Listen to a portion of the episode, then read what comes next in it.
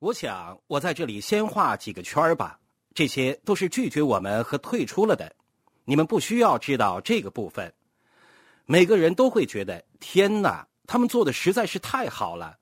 他们只推荐了十五个人加入，那十五个人都做到了直系、翡翠和钻石呢。要是这样的话，我也会感到非常兴奋呢。我们只是坚持做了下去而已。我把我们的故事告诉你们吧。在刚刚开始做这个生意的时候，我为什么会寻找其他机会呢？因为我亲眼看到，在三年之内，我有四五个上司都被炒鱿鱼了。他们是拥有硕士或者博士学位的工程师，而我只是学士。我常开玩笑说：“老天爷，他们可比我聪明多了，连他们都被炒鱿鱼了，那我岂不是更加危险？”我经常说，他们还没有解雇我的理由，就是他们根本不知道我的存在。那时候看到上司接二连三的被解雇，我感到害怕。我开始意识到，我的未来完全不在我的掌握之中，我的未来掌握在其他人手上。他们是否会继续给我这份工作呢？现在这种情况比以前更加普遍了。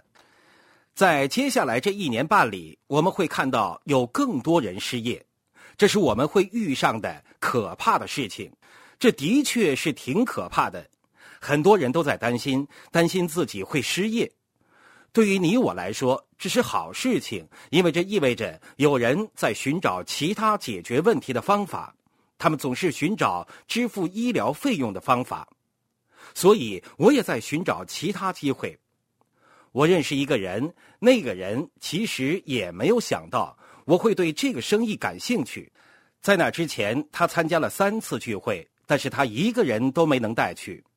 德施特对他说：“我可以再为你做一次聚会，但是你一定要带人来，那样我才能够帮助你。”那天下午已经四点半了，他邀请了一个人，但是他害怕那个人不来，在绝望之下，他给我打电话了。他知道我是靠谱的人，如果我说了我会去，那我就一定会做到。他打电话给我说：“杰里，我有一个生意计划，今天有一个生意聚会，要不要去参加？一起多赚点钱。”我说：“是吗？好啊。”他说：“你可以赚不少钱的。”我问他：“多少钱算是不少钱呢？”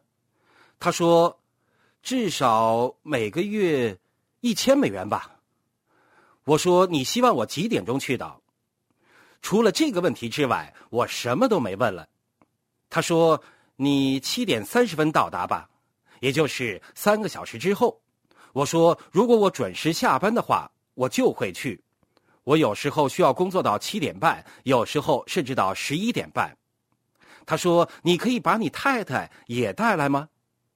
他还没有见过雪莉，于是我给雪莉打电话，我说：“你晚上有课吧？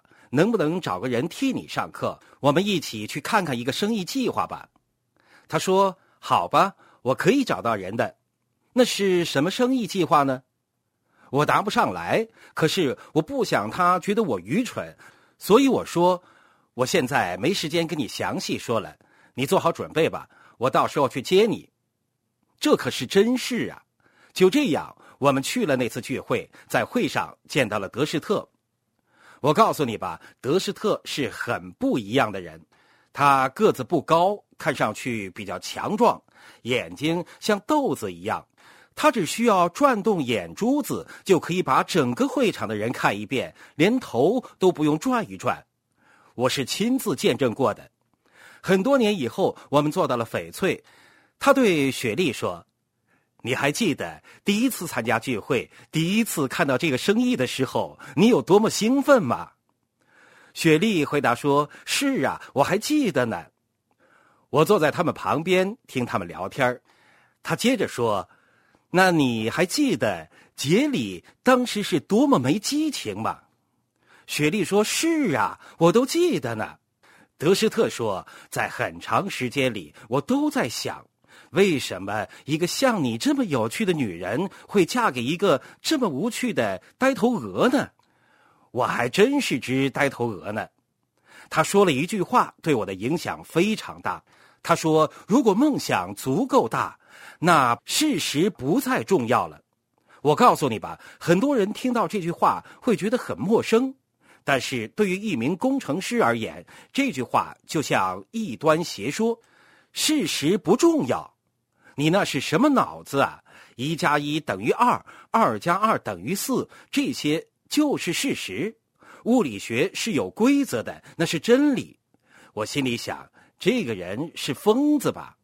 现在已经过去很多年了，我现在知道他是对的。尤其是在等式中加入人的因素之后，你可以把物理上的所有规律定理都扔出窗口了。加入了人的因素之后，一加一可以等于三，也可以等于零，也可以等于十一。你完全不知道那会有什么样的结果。如果人们彼此攻击，那就等于零；如果他们彼此合作，那就可能等于十一。这是非常大的差别啊！所以说，他说的话的确是对的，这是我必须学习的一个教训。现在很多年已经过去了，就像你们一样，我们也遇到了很多拒绝，但是我们最终下定决心，我会听从领导人的建议，按照你们的观念来做这个生意。我们经过这么多年的努力，终于打造了今天的成功。我说过，我曾经每天工作十二到十四个小时，每周工作时间长达六十到八十个小时，那是一份非常糟糕的工作。我和公司是怎么签约的呢？公司雇佣我的时候，我对公司的老板说，在我接受这份工作之前，我想说清楚：你给了我一份工作，但是你要知道，这是我工作的目标，我会非常努力，我会做好我的工作。我是你的雇员，但是我想拥有自己的生意，这是我的最终目标。他说：“这不是问题，你在我们这里工作，只要你足够努力，一年之后我们会给你公司百分之五的股权。”我心里想，不是百分之五十，只是百分之五，不过也比什么都没有要好啊！可以拥有自己的资产。我说：“好的。”于是我开始每周工作六十到八十个小时。三个月之后，我回家告诉雪莉，我升职了，从一级顾问升为了工厂经理。他说：“哇，不错嘛！那意味着什么呢？”我说：“那就意味着我是公司的二号人物了，仅次于老板了。”他说：“然后呢？那意味着什么呢？”我说：“如果除去老板，我就是一号人物了。”他说：“这我知道，但是那意味着什么呢？”我记得我当时的反应是觉得受到侮辱了。我说：“你指的是钱吗？”他说：“是啊。”我说：“钱不会增加，但是我现在是工厂经理了。”他说：“哦，太好了，拿来当饭吃吧。”对他来说，职位没有任何意义。我不管你什么身份地位。你说说有多少钱吧？从那之后，我的工作时长从六十个小时增加到八十个小时，工资没有任何改变。做到那个工作也不是那么容易的事情啊，至少你得有大学学历吧？他们是怎么做的呢？他们让聪明人接受教育了。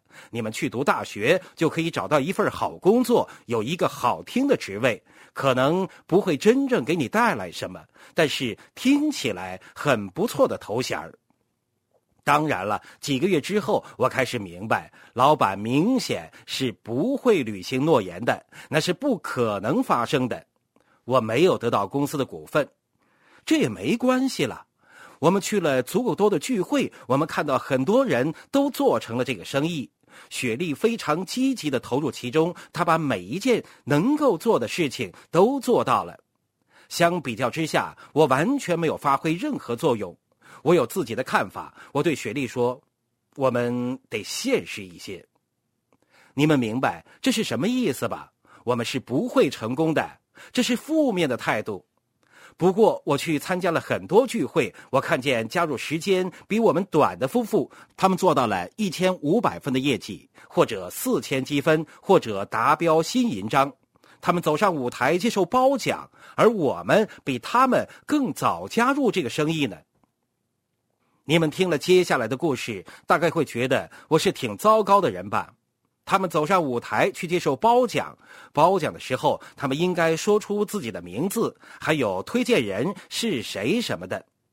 主持人把麦克风放到他们面前，让他们说出他们自己和推荐人的名字，而他们站在上面，一个字都说不出来，他们甚至不记得自己的名字是什么，但是他们却能做到四千积分。老天爷啊，我比他们聪明多了吧？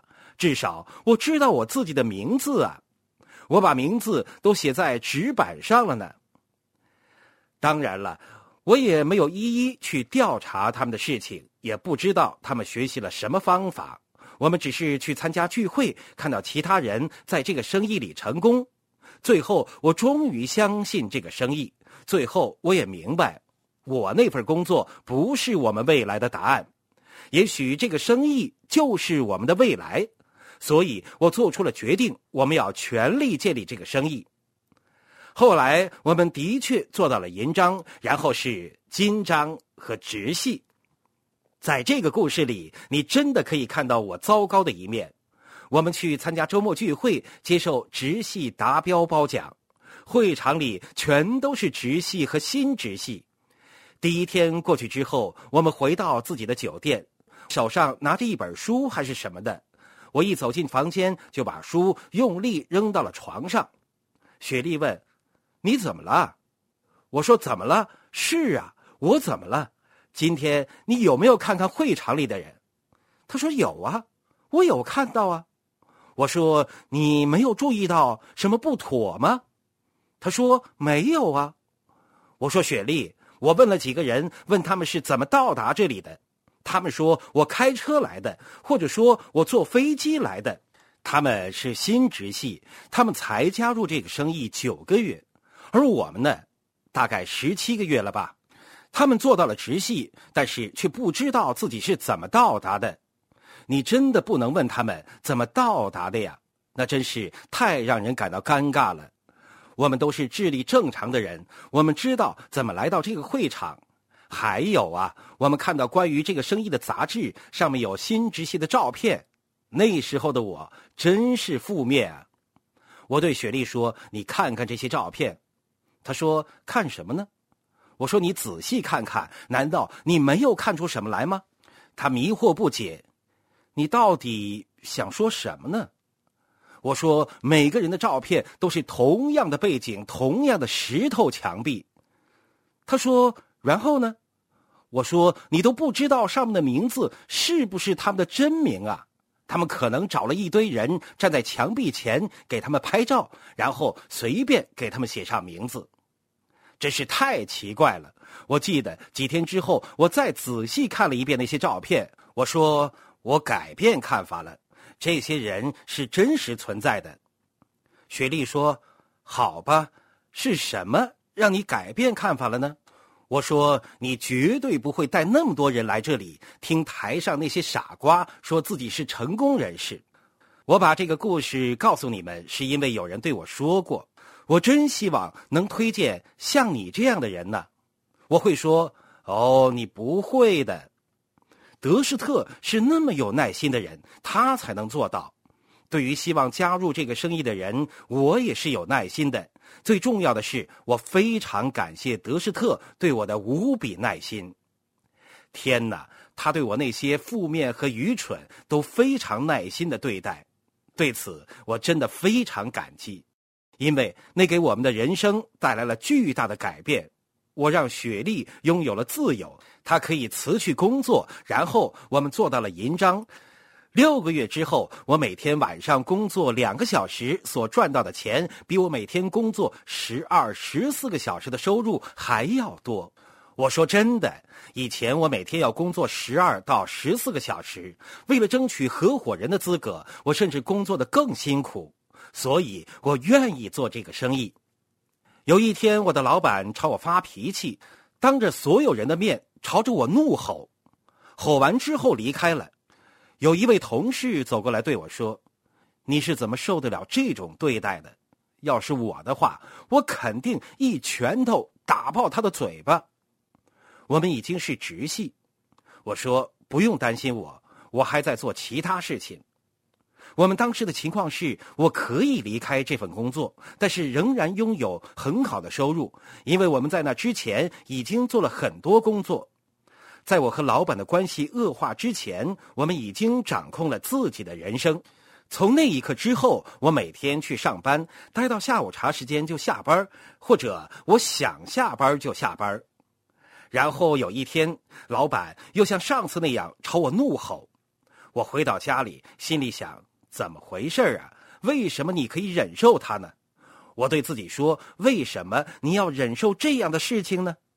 我想了一整夜，到了第二天早上去上班时，我仍然没有找到答案。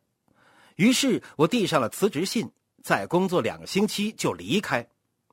老板问我：“你想做什么呢？”我说：“我在做其他事情，我觉得可以成功的。”我兼职做这个生意所赚到的钱，比全职又加班加点得到的收入还要多。我到底在做什么呢？难道我有溃疡吗？就像老板一样吗？老板有溃疡呢，我都不知道溃疡是带传染性的呢。我是自由的人，在我离开公司之后，工厂有位同事给我打电话。我还在上班的时候，我并没有给同事说起这个生意。我辞职之后才和他们联系，他打电话到我家里找我，他说：“杰里，你在做什么呢？”他们都不知道我在做什么。我说：“我在做一个生意，做的还挺不错的呢。我们详细的谈一谈吧。”他说：“好的，我也想听一听。”他还告诉我说：“前几天老板在某个红绿灯路口看到你，你是不是有一辆绿色的卡迪拉克呀？”我说是啊，不过我从来都没有开去公司上班。是的，我有一辆绿色的卡迪拉克。他说，老板看到你开着一辆绿色的卡迪拉克，他开车跟上你，看到你坐在那辆绿色的卡迪拉克里，他都快发疯了。我们都不知道你在做什么事情。他问公司的每一个人，问你到底在做些什么。有一天早上，我还没有起床，电话铃响了。我拿起电话，是老板打来的。他说：“杰里，我有个问题想问你。”我说：“你问吧。”他说：“你是不是找到我们的竞争对手，把我们公司的生产技术和产品技术卖给他们呢？你在为他们工作吗？”在他看来，我一下子有那么多钱的唯一原因就是这个。那个混蛋就只有那么点智商，我说我才没有时间搞这些玩意儿，然后他就挂掉电话了，连再见都不说一声，咔啦一声就结束了。我还在公司上班的时候，还发生了其他事情。有一天晚上，我和雪莉一起去参加聚会，她说今天发生了一件挺有意思的事情。我打电话去你公司，问你几点钟可以下班。你老板接了电话，我问他，他可以让你几点钟下班。我每天都很晚才能下班的。老板说，我把电话给他，你自己跟他说吧。不过，为什么你不干脆找个男朋友呢？我说，他真的这么说了吗？雪莉说：“是啊，他就是这么说的。”我对雪莉说：“听着，如果他下次胆敢这样说，你就对他说，那是你老婆做过的事情。”雪莉说：“你真的要我这么说吗？”我说：“是的，就这么说。反正我都会离开的。”果不其然，一个星期之后，雪莉打电话来问我几点钟下班。老板又说了：“为什么你不干脆找个男朋友呢？”雪莉说：“那是你老婆找个男朋友吗？”老板马上安静了，然后说：“我把杰里叫来。”从此以后，他再也没敢说过那句话。无论如何，如今我已经自由了。有一句话是这样说的：“口渴之前先挖井。”事实上，每当我看到很多人庸庸碌碌的生活，我都想告诉他们：“天哪，不要再浪费人生了。”不管是一周、一天，还是一个小时的时间，你都不要再浪费了。行动起来吧，全力以赴吧，把你的潜力都发挥出来吧。这个生意值得你为之付出努力，这个生意带来的回报是非常惊人的。我们坦白说吧，现在你们做到了金章，做到了直系，可以得到的回报比我们那个年代高太多了。现在做到翡翠得到的收入远远超过我们以前做到翡翠的收入，虽然付出的努力都是一样的。我曾经对人们说，我们好像犯了个错误呢。我们全力以赴做这个生意，可是得到的奖金可比你们现在的少太多了。我们应该等待更优厚的奖励，就像你们现在一样。你们比我们聪明多了，我们那时候可是很便宜的。你们知道我们的翡翠奖金是多少吗？应该是两千八百美元吧。而你们现在的翡翠奖金是七万五千美元呢。你们知道我们做到创办人直系的奖金是多少吗？大概是两千八百美元吧。现在你们可以拿到两万美元。你看，那么多钱呢。我可不在乎要做什么。那么多奖金是多么棒的事情！你们知道我们第一个钻石奖金是多少吗？我还记得呢，只有六千美元。创办人钻石的奖金是八千美元。你们现在可以拿到多少奖金呢？二十五万呢！原谅我的直言不讳吧。看你们有些人的所作所为，就好像你们还有其他方法赚到这么多钱一样。当然了，你并没有把你生活中的所有事情都告诉我们。在你眼中，这里有些人的人生看起来实在是太精彩了。如果你还有其他渠道，我真想知道他在哪里。你去哪里找到这样的生意，可以给你带来高达二十五万到三十万美元的奖金？当然，你的生意需要做到一定的规模了。如果你站起来告诉我，那我现在就可以结束讲话了。在所有跨国企业当中，在所有的直销机构之中，我们的报酬方案是最优厚的。就这样，我们把这个生意做到了蓝宝石，然后我们买了一辆房车。以前我们一直没能去度假，主要原因是我的工作，完全是因为我的工作。我们做到了蓝宝石，我们认为我们理应去一次度假了。我们决定花一个月的时间，驾驶房车，沿着北美洲的东海岸一路旅行，去看看新英格兰、纽约、俄勒冈。我们度过了非常美好的时光。在缅因州，我们把车停在了海岸公路边，在海边有一些吃龙虾的小店。你走进那些小店，会看到龙虾还养在水里，非常的新鲜。你开车过去，想吃多少就吃多少。